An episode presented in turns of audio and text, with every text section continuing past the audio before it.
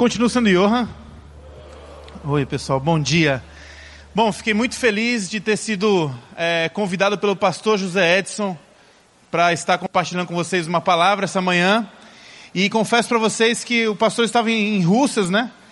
E aí, quando eu cheguei aqui pela manhã, eu vi o pastor aqui, eu fiquei feliz porque eu pensei, poxa, o pastor está aí, né? Então, eu posso dar uma relaxada, né? Pastor, que bom que o senhor voltou, o senhor prega hoje. Não, não, eu vim lhe ouvir. E aí a minha felicidade, ela passou por um momento de nervosismo, né? E aí eu estava, acho, não sei, pastor, acho que o senhor devia estar em Russas. vocês estão rindo porque vocês não estão aqui em cima, não é verdade? Bom, é, eu tenho servido a essa igreja coordenando e apoiando os adolescentes a, a domingo após domingo. A gente se reúne também nesse lugar à tarde e Deus tem me dado um desafio de estar na beira-mar de Fortaleza, toda segunda-feira às 8 horas, junto com uma equipe de jovens, a gente faz o sal acontecer naquele, naquele lugar.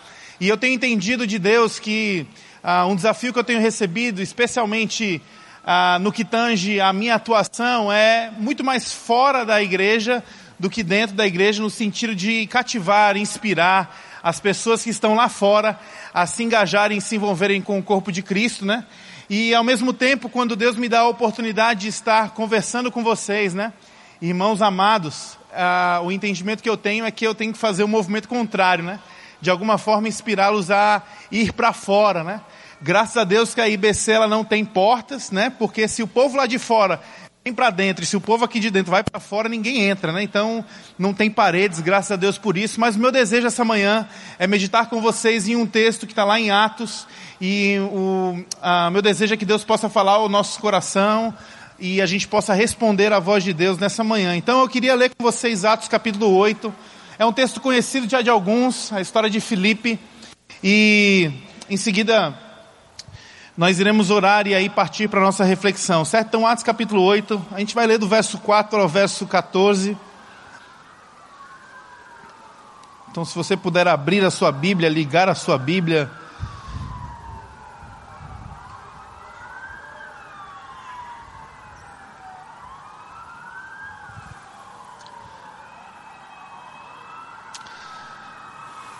Atos capítulo 8, verso 4 a 14, ah, vai começar dizendo: Os que haviam sido dispersos pregavam a palavra por onde quer que fossem. Indo Filipe para uma cidade de Samaria, ali lhes anunciava o Cristo. Quando a multidão ouviu Filipe e viu os sinais miraculosos que realizava, deu unânime atenção ao que ele dizia. Os espíritos imundos saíram de muitos, dando gritos, e muitos paralíticos e mancos foram curados. Assim, houve grande alegria naquela cidade. Um homem chamado Simão vinha praticando feitiçaria durante algum tempo naquela cidade, impressionando todo o povo de Samaria. Ele se dizia muito importante, e todo o povo, do mais simples ao mais rico, dava-lhe atenção e exclamava: Este homem é o poder divino conhecido como grande poder. Eles o seguiam, pois ele os havia iludido com sua magia durante muito tempo. No entanto, quando Filipe lhes pregou as boas novas do reino de Deus e do nome de Jesus Cristo, creram nele e foram batizados, tanto homens como mulheres. O próprio Simão também creu e foi batizado, e seguia Felipe por toda parte, observando maravilhado os grandes sinais e milagres que eram realizados.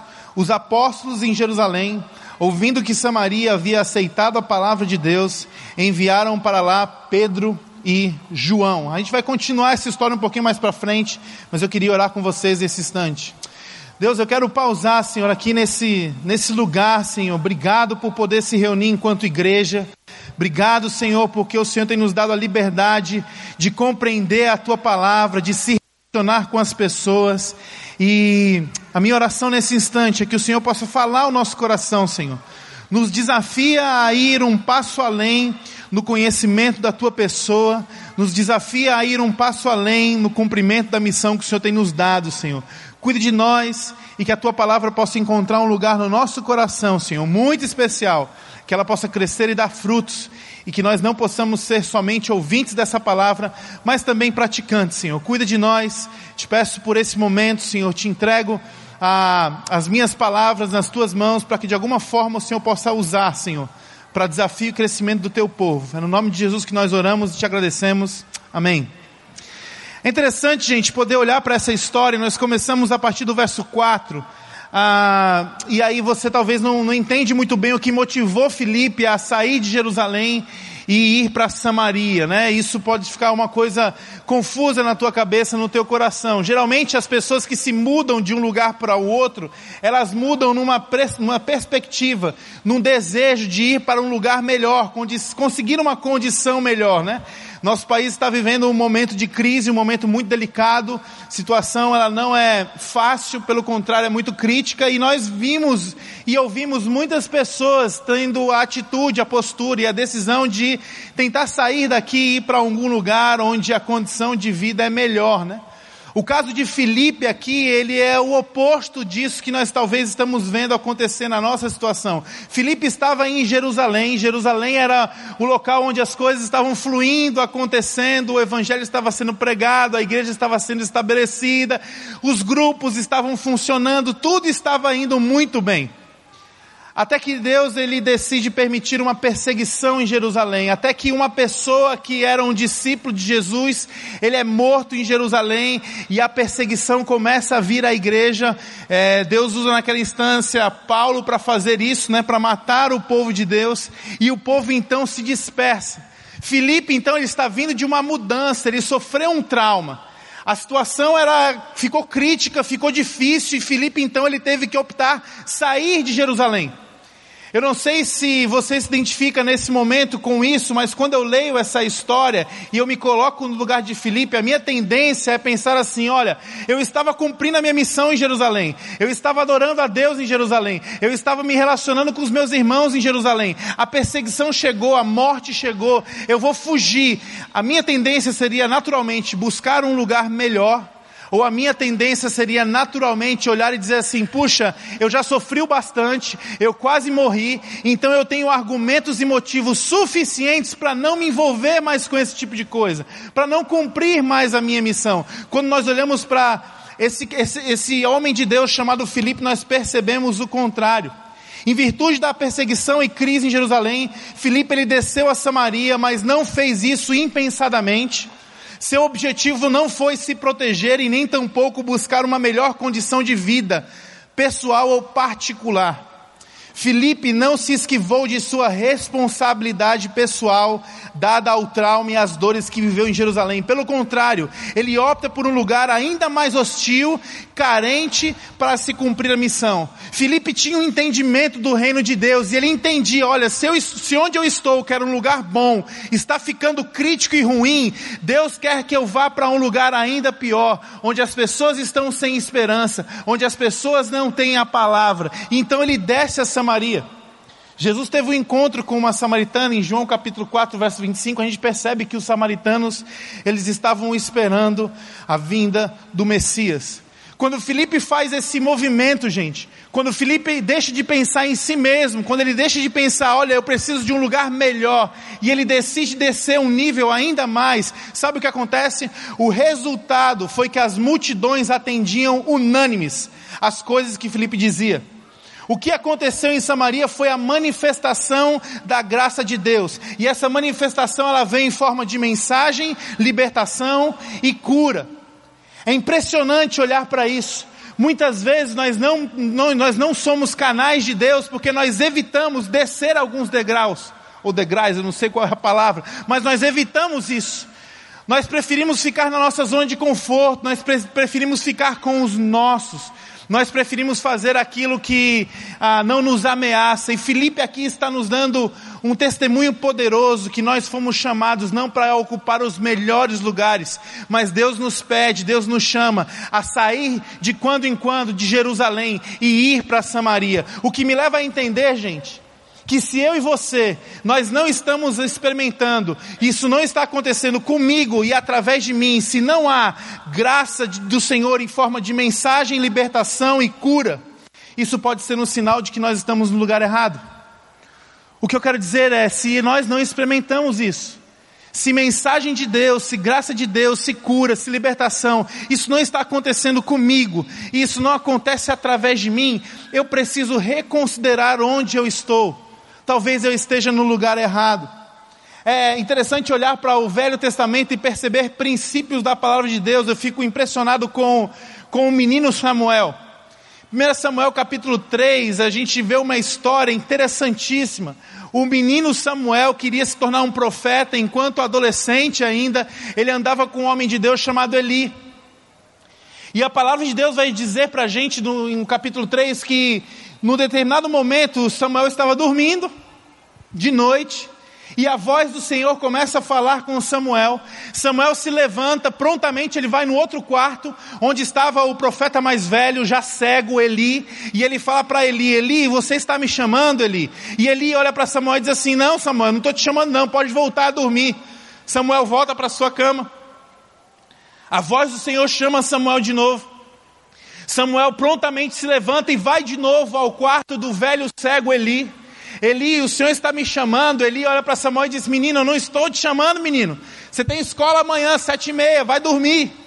Samuel volta para o seu quarto. Eu fico pensando, às vezes, eu no lugar de Samuel: caramba, eu vou acordar amanhã cedo. E eu estou acordando de madrugada e eu vou atender o velho. O velho disse: não é comigo, eu volto, depois eu venho, depois eu volto. E pela terceira vez a voz de Deus fala com Samuel. Samuel se levanta e prontamente vai acudir e acolher Eli. E Eli olha para Samuel e diz assim: Samuel, não sou eu que estou te chamando, mas certamente o Senhor quer falar com você. Então, quando Deus falar com você, faça isso. Existe um princípio muito lindo aqui na palavra de Deus, gente. O que eu entendo dessa passagem é um princípio precioso. É quando eu e você, como Samuel, nós colocamos a nossa atenção, nosso coração naqueles que necessitam. Samuel não estava se levantando achando que Deus estava falando com ele. Samuel se levantava pensando: existe alguém carente, existe alguém em debilidade, existe alguém de idade cego que precisa da minha ajuda. Então Samuel se levantava para ajudar quem necessitava. E o princípio aqui é que quando eu e você, nós nos sacrificamos, nos levantamos para ajudar aquele a quem precisa, Deus nos prepara para ouvir a sua voz. Esse é um princípio da palavra de Deus. Então, de quando em quando, nós não ouvimos a voz de Deus porque nós não estamos prontamente preparados e dispostos a se entregar por aquele quem precisa. É comum a gente ouvir no nosso meio experiências como a, da quais a gente ouviu aqui através desse casal e do Orlando. Olha, eu fui para aquele lugar carente, eu fui para aquele lugar para abençoar aquele lugar, mas de verdade o que aconteceu, rapaz, eu acho que eu saí muito mais abençoado do que eu abençoei. É exatamente isso, porque quando nós colocamos o nosso coração, a nossa atenção e a nossa prontidão àqueles que estão em necessidade, Deus nos prepara para ouvir a sua voz. Samaria se encontrava sem direção do alto, cativa, doente, assim como Fortaleza se encontra. E aí vem uma pergunta confrontadora para nós: o que nos preocupa mais? A saúde do sistema religioso que nós estamos vivendo? Ou as doenças que assolam a nossa cidade? O que, que incomoda mais o meu coração e o teu coração? A saúde da estrutura religiosa ou as doenças que assolam a nossa cidade. Eu queria convidar aqui na frente um amiguinho meu, faz parte do meu GR, o Matheus. Vem para cá, Matheus. Quero bater um papo rapidamente com o Matheus.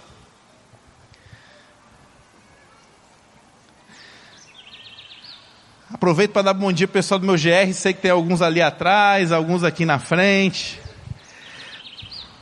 Oh, obrigado. Vamos ficar para cá para ficar. Isso. Pode ser. Eu já disse o seu nome, mas se apresenta para o pessoal, por favor, e diz a sua idade. Meu nome é Mateus, tenho 14 anos, discípulo de Jesus em processo de restauração, luto contra o orgulho, a ira, a mentira, procrastinação, entre outros. Show de bola, Mateus. É... Conta pra gente um pouquinho, Mateus, o que que você faz na sua comunidade, onde você mora? É, bom, tipo, à noite, geralmente, tem uns meninos lá que sempre ficam sós, aí é muito mais fácil eles sem fazer nada se envolver no mundo das drogas, que tem muito lá por perto. E eu pensei numa maneira de atrair eles de uma maneira que eles gostam. Que eu pensei foi o futebol. Aí eu falei com eles, com os pais deles, e montei uma escolinha lá mesmo. Aí eles gostaram muito, me incentivaram. É, e assim, de pouco a pouco, quando dá uma brecha, eu falo de Cristo para eles. E de pouco a pouco, Deus quiser, eu vou trazer eles. Legal. Ah, o que, que te motivou, Mateus? Por que, que você faz o que você faz com esses meninos que não são da igreja, do GR? O que, que te motiva a fazer isso? Por que, que você faz isso? Bom, a gente treina, treina. Aí eu pensei com eles e decidi marcar alguns jogos. E quando a gente ganha, é muito gratificante porque eles ficam muito felizes, me agradecendo o tempo todo por eu estar ali com eles e isso me motiva muito. Até mesmo quando a gente perde, ver eles lá se incentivando que da próxima vez vai, vai dar certo, eles vão ganhar. E até o próprio incentivo dos, dos pais deles, a eu não parar, a eu sempre estar ali, isso que me incentiva. Legal. Além do futebol, você dá aula de outra coisa para os meninos? Não, quando eu era mais novo eu dava reforço, mas para ajudar meus pais, só que agora não mais. Legal. Para finalizar o nosso tempo aqui juntos, uh, o que que você pediu de aniversário para seus pais? Como é que foi essa história? É, como eu já disse, a gente tem um time, né? Só que como a gente não é lá, tem muitas condições. Aí meus pais iam me dar um presente, né? Aí eu, para mim e pro meu irmão. Aí a gente pensou como a gente não tinha rede para botar nas traves, aí a gente pediu que se eles fossem dar alguma coisa, que desse a rede para o nosso time. E aí quando eu cheguei lá com as redes, eles ficaram muito felizes, como eu tinha só comprado aquela rede. Legal, então no dia do seu aniversário, em vez de você ganhar um presente para você, você quis abençoar outras pessoas, foi? Foi. Show de bola. Obrigado, viu, Matheus? Valeu.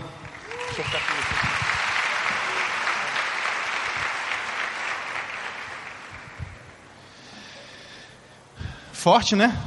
Mateus, 14 anos de idade. A gente pode olhar e dizer assim: rapaz, não teria responsabilidade, não teria condições, né? não tem por que fazer isso. Talvez ele deveria estar numa escolinha, mas alguém que entende a palavra de Deus e entende os princípios, ele diz assim: não, Deus quer me usar da forma que eu sou, na minha idade, com as minhas limitações. E hoje nós temos um exemplo aqui de alguém que tem sido sal e luz na comunidade, influenciando meninos que estão numa realidade completamente de risco, perigosa, e estão tendo a esperança de se relacionar com alguém e encontrar Jesus através do, do futebol, né? Mas voltamos à pergunta: o que que nos preocupa mais? Será que é a nossa estrutura? Ou será que são as doenças que assolam a nossa cidade? Será que nós estamos mais preocupados em transformar os nossos ambientes no paraíso ou trazer o céu para a terra. Existe uma, uma passagem em Gálatas que eu achei muito forte. E isso me confrontou demais ao longo da, do tempo de mapa e de encontro com Deus. Gálatas 6, do verso 11 ao verso 18. Paulo está escrevendo e olha o que ele diz: Vejam com que letras grandes estou lhes escrevendo de próprio punho os que desejam causar boa impressão exteriormente, tentando obrigá-los a se circuncidarem, agem desse modo apenas para não serem perseguidos por causa da cruz de Cristo. Nem mesmo os que são circuncidados cumprem a lei, querem, no entanto, que vocês sejam circuncidados a fim de se gloriarem no corpo de vocês. Quanto a mim, que eu jamais me glorie, a não ser na cruz do nosso Senhor Jesus Cristo por meio da qual o mundo foi crucificado para mim e eu para o mundo. De nada vale ser circuncidado ou não, o que importa é ser nova criação. Paz e misericórdia estejam com, sobre todos os que andam conforme essa regra, e também sobre o Israel de Deus. Sem mais, que ninguém me perturbe, e aqui a tradução mais próxima é que ninguém me moleste, pois trago em meu corpo as marcas de Jesus. Irmãos, que a graça do nosso Senhor Jesus Cristo seja com o espírito de vocês. Amém. Paulo estava lidando com um problema na, na igreja de Gálatas que era muito curioso. Sabe o que estava acontecendo? A gente viu lá em Atos que houve o que? Uma, uma dispersão. A igreja de Jesus começou a ser perseguida. O Império Romano estava matando cristãos. E agora Paulo está lidando com um problema numa outra igreja, numa outra região. Sabe o que acontecia? O Império Romano ele já estava governando sobre aquele contexto judaico. Então os romanos eles não estavam muito preocupados com os judeus. Eles começaram a se preocupar com os cristãos.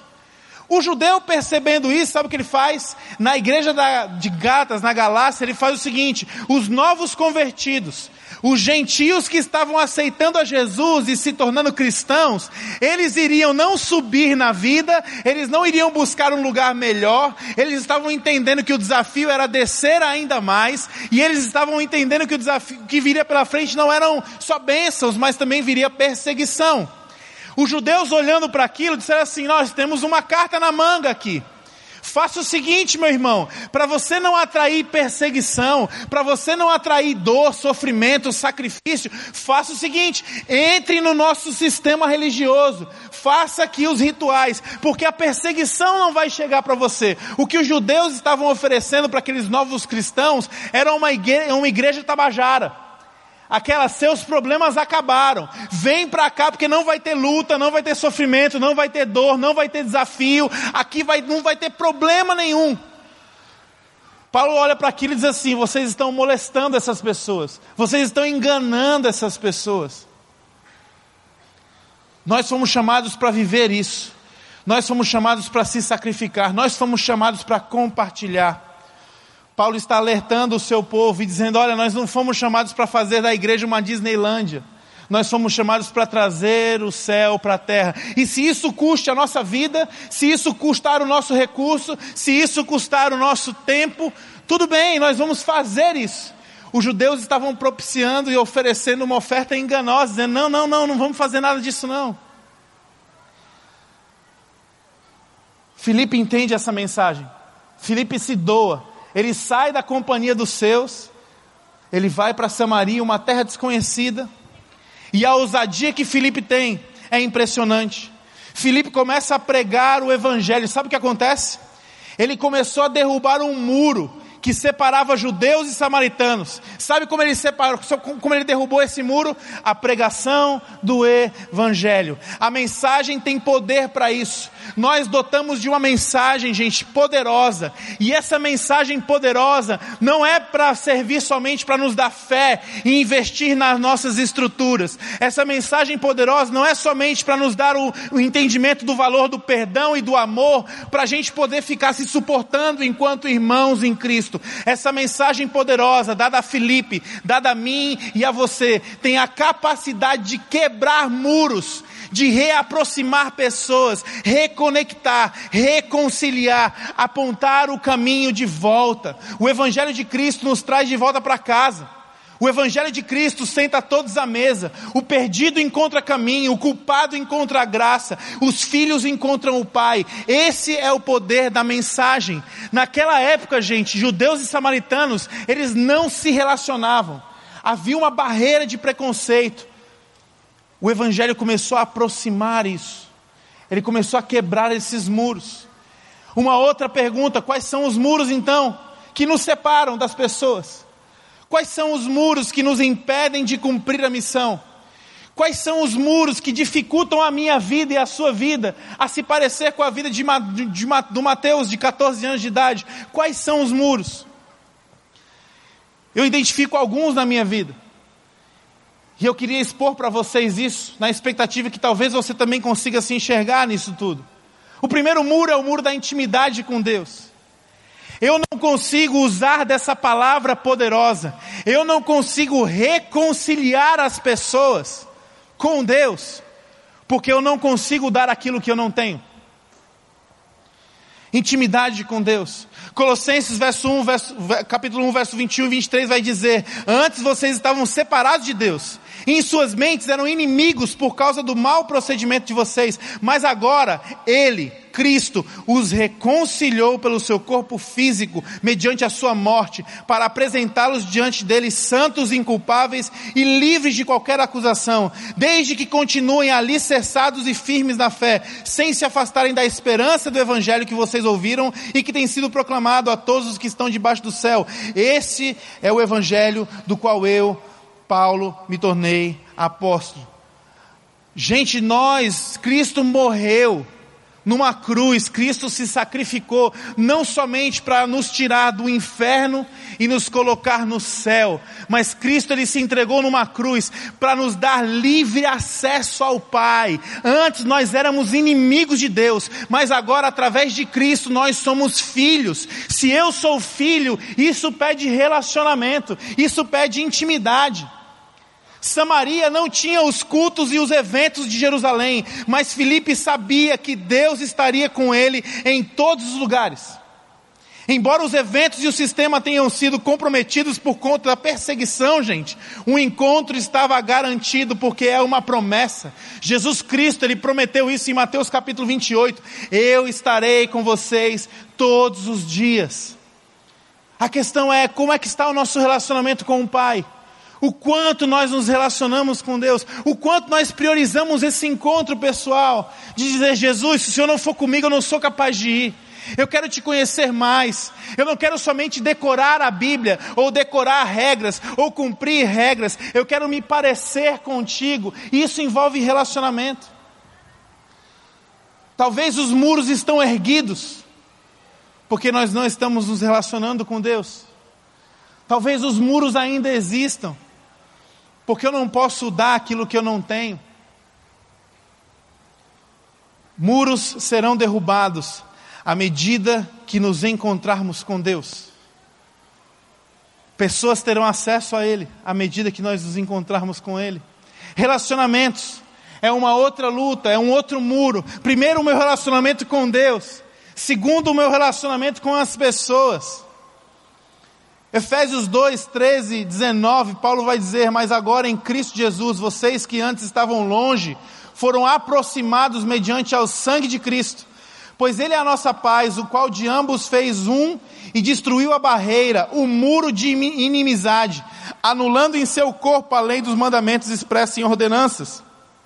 O objetivo dele era criar em si mesmo, dos dois, um novo homem, fazendo a paz, e reconciliar com Deus os dois em um corpo, por meio da cruz pela qual ele destruiu a inimizade. Ele veio e anunciou a paz a vocês que estavam longe e a paz aos que estavam perto, pois por meio dele, tanto nós como vocês temos acesso ao Pai por um só Espírito. Portanto, vocês já não são mais estrangeiros nem forasteiros, mas concidadãos dos santos e membros da família de Deus. Gente, o que Cristo falou? As pessoas começaram a indagar Jesus, dizendo assim: onde é que nós vamos buscar a Deus? É naquele monte, é no templo? Jesus começou a olhar para o templo com uma cara feia e dizer assim: olha, quer saber? Eu vou destruir esse templo e eu vou reconstruí-lo. A destruição do templo de Jerusalém põe por terra os patamares da fé, a segmentação religiosa e o preconceito.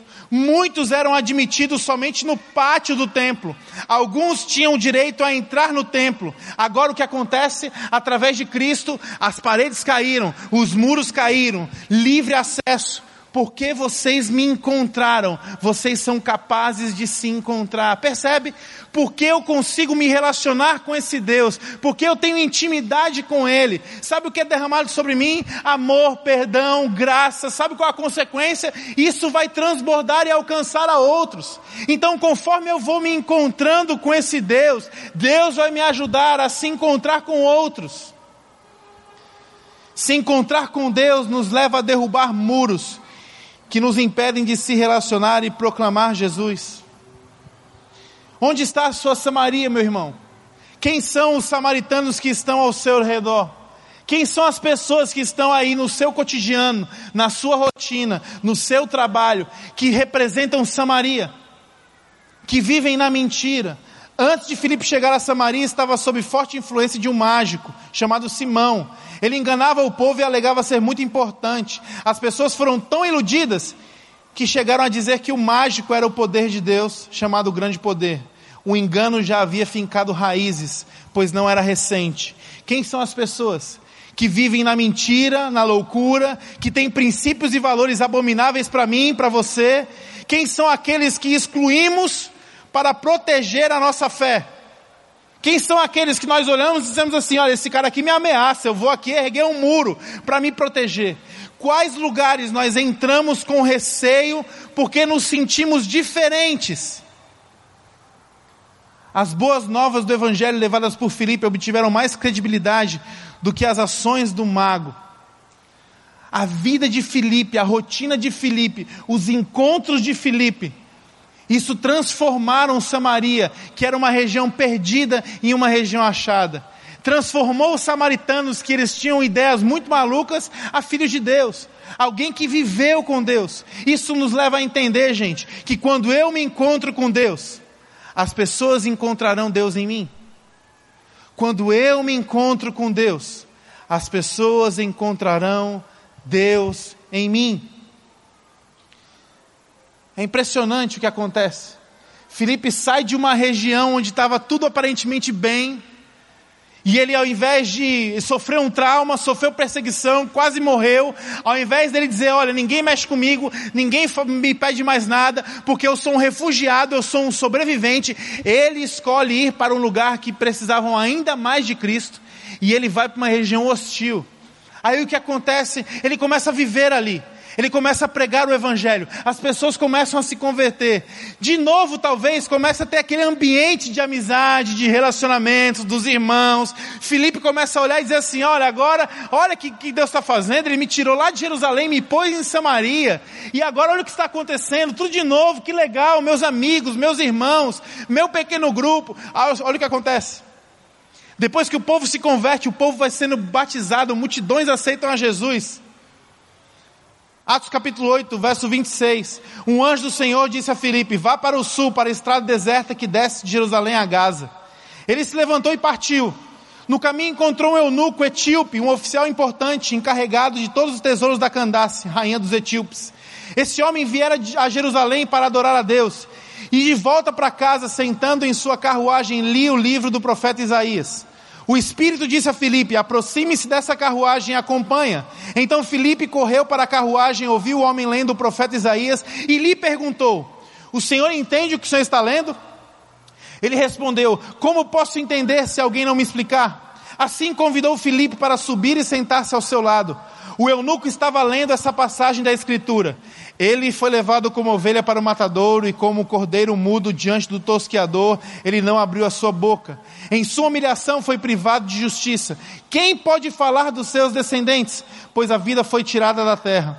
O eunuco perguntou a Filipe: Diga-me, por favor, de quem o profeta está falando? De si mesmo de si próprio ou de outro. Então Filipe, começando com aquela passagem da Escritura, anunciou-lhe as boas novas de Jesus.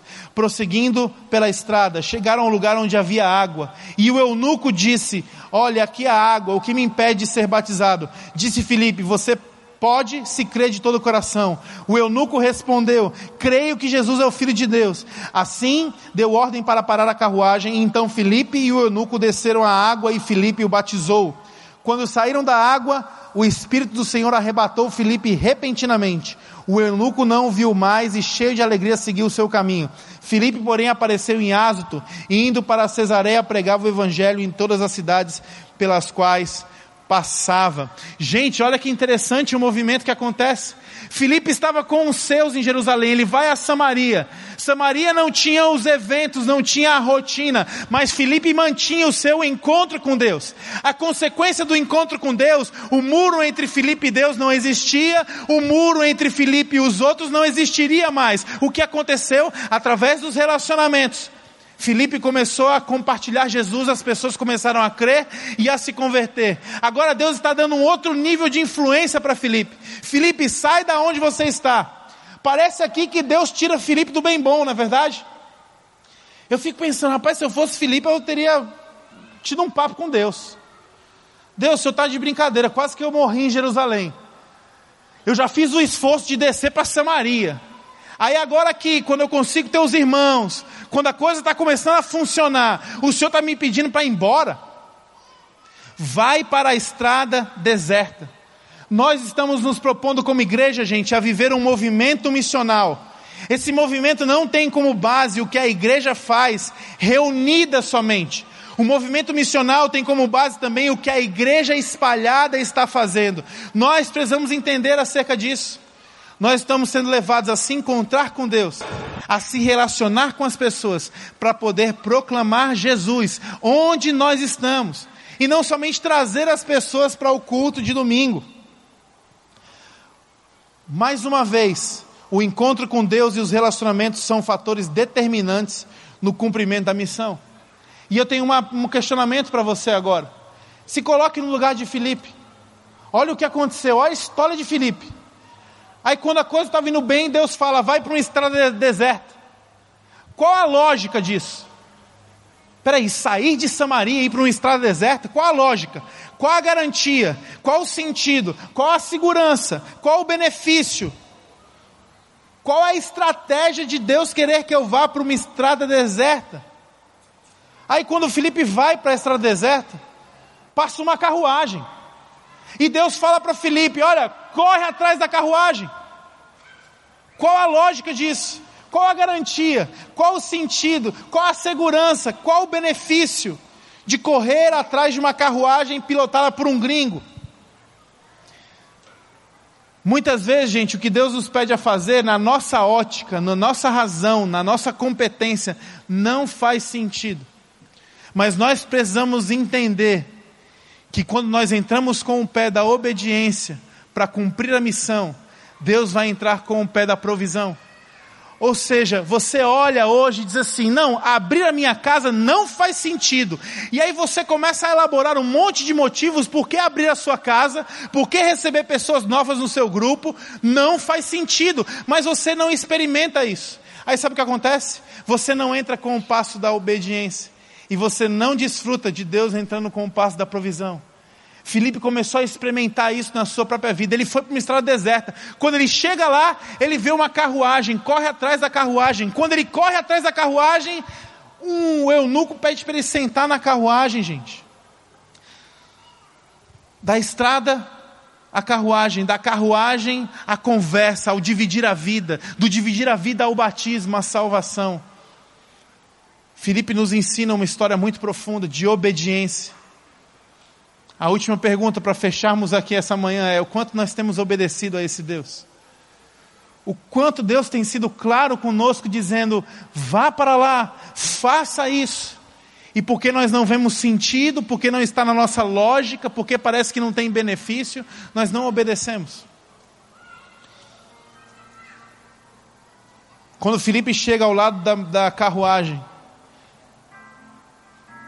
o eunuco olha para ele e diz assim: Olha, eu estou lendo a Bíblia, mas eu não sei o que, que eu estou lendo. Você pode me explicar isso? Você pode me explicar o que está acontecendo? Felipe sai de Isaías, ele prega as boas novas para o eunuco. Novo Testamento ainda não estava escrito. Felipe então ele precisou sair daquilo que estava escrito do Velho Testamento e ele começou a dividir aquilo que ele experimentava com Deus. Quando nós usamos aquilo que está escrito, juntamos com aquilo que nós experimentamos em Deus, gente, sabe o que acontece? As pessoas são tocadas, as pessoas entendem a mensagem, as pessoas são desafiadas a se entregar para Jesus. Por isso a importância do encontro, por isso a importância da minha caminhada, da minha experiência com Deus, que tem a ver com o que Deus faz na minha rotina, mas tem a ver também com o encontro que eu tenho com Ele diariamente na Sua palavra. O mundo está perguntando o tempo todo, gente. As pessoas ao nosso redor estão perguntando o tempo todo: Você pode me explicar o que está acontecendo? Talvez a pergunta é não é do profeta que ele está falando ou é de alguém mais? A pergunta é diferente hoje. Rapaz, o Trump agora é o presidente. O Fidel Castro morreu. Rapaz, o Brasil agora não sei quem que vai assumir a crise, as perguntas, elas são diferentes, mas a resposta é a mesma. No fundo, o que essas pessoas estão precisando é de uma resposta daqueles que se encontram e andam com Deus. No fundo, as perguntas todas, elas estão precisando de Jesus. Quem são aqueles que estão carecendo de nós para responder essa pergunta? Quem são aqueles que estão nos convidando o tempo todo? Senta na minha carruagem, me explica o que está acontecendo, fala comigo. 2 Coríntios 3,2, Paulo vai dizer: Vocês mesmos são as nossas cartas escritas em nossos corações, e vocês serão lidos por todos. Nós temos a resposta, meus irmãos. Deus quer nos usar para isso. Então, nesse sentido, em nome de Jesus, nessa manhã que você possa tomar a decisão de derrubar os muros na sua vida. Os muros que te impedem de se relacionar com Deus. E os muros que te impedem de se relacionar com outras pessoas. Porque nós temos a resposta da qual o mundo precisa. Eu queria orar com vocês nesse instante. Fecha os teus olhos, curva a tua cabeça. E talvez a sua oração é: Deus, me faz como Felipe. Senhor, me ajuda a descer um, a, a Samaria. Senhor, quebra esse muro que existe entre eu e o Senhor. Eu quero ter intimidade contigo, eu quero te buscar. Eu quero me encontrar contigo diariamente.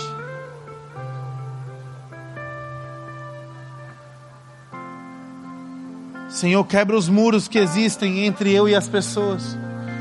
Talvez algumas famílias aqui estão morrendo porque existem muros entre pais e filhos, entre irmãos, entre marido e mulher. E a sua oração é: Deus, quebra esses muros, Senhor. Me ajuda a te encont me encontrar contigo cada vez mais, Senhor.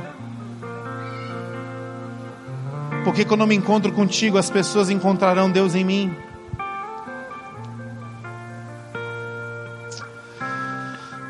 Jesus, nós queremos pausar, Senhor, nesse instante aqui, para reconhecer que, embora as lutas sejam diferentes, as perseguições sejam diferentes, as perguntas sejam diferentes, o Senhor continua sendo a resposta para nós, Senhor. O Senhor continua sendo aquele que é o dono da história, que com todas as coisas e que permite que tudo aconteça. Para o avanço do teu reino, para a glória do teu nome. Para nos tornar mais parecidos contigo, Senhor. Muito obrigado pela tua palavra, Senhor. Muito obrigado porque o Senhor nos confronta e nos desafia para viver um amor e um relacionamento profundo e perfeito contigo, Senhor. E que essa manhã nós possamos voltar primeiramente aos teus pés, Senhor. Que nessa manhã nós possamos correr para os teus braços, Senhor. O que me importa é o Cristo. O que me importa é o Senhor.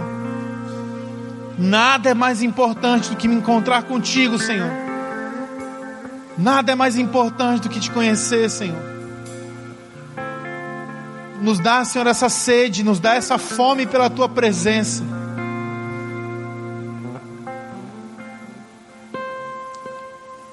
Porque nós sabemos que nossas famílias, nossos amigos serão impactados por isso. Enquanto nós estamos orando aqui como igreja, Senhor, talvez existam algumas pessoas nesse lugar que se sintam como esse eunuco, que querem entender a razão da vida, que querem conhecer a Deus que à medida que escutam a palavra, sentem um desejo de se entregar para Ti, Senhor, e te reconhecer como Teu Senhor, como Senhor e Salvador das, das suas vidas. E nesse sentido, nós queremos orar por essas pessoas que estão aqui, Senhor, para que elas possam hoje tomar uma decisão de caminhar contigo, Senhor, de entender quem Tu és de não somente saber aquilo que está escrito, mas também te experimentar na vida. E enquanto nós estamos orando nesse lugar, talvez hoje é o dia de você fazer um ato de entrega a Deus, da sua vida, do seu coração. Quer saber, Senhor, eu estou com muitas dúvidas e muitas lutas na minha vida. Existem muitas questões que eu não tenho resposta. E eu não vou ter essa resposta se eu buscar essa resposta em mim. Por isso, eu quero te aceitar como a resposta. Se esse é o teu desejo essa manhã e você está aqui nesse auditório, eu queria que você levantasse uma das tuas mãos, onde você está. Se você quer aceitar Jesus, Deus te abençoe. Eu quero aceitar Jesus essa manhã. Deus está falando comigo. Eu quero tomar uma decisão por Ele. Eu quero conhecê-lo mais. Alguém mais? Ah, Deus te abençoe. Bem-vindos à família de Deus. Alguém mais quer fazer essa decisão hoje? Amém. Deus abençoe. Jesus, obrigado pela vida desses irmãos e irmãs, Senhor. Obrigado por essas pessoas. E assim como o Senhor os chama de filhos, é que eles possam entender que eles têm família e que eles possam ser acolhidos nessa igreja como família de Deus. Cuida da caminhada de cada um dessas pessoas que estão te aceitando essa manhã. Nós queremos abençoá-las em nome de Jesus. Muito obrigado pela tua palavra, Senhor, e que o Senhor nos leve adiante a cumprir a nossa missão nessa terra, por onde quer que andemos que a nossa vida possa ser como cartas vivas, para que pessoas encontrem em nós a resposta que vem de Ti, Senhor. Muito obrigado por essa manhã, é o que nós te pedimos e oramos em nome de Jesus. Deus abençoe vocês.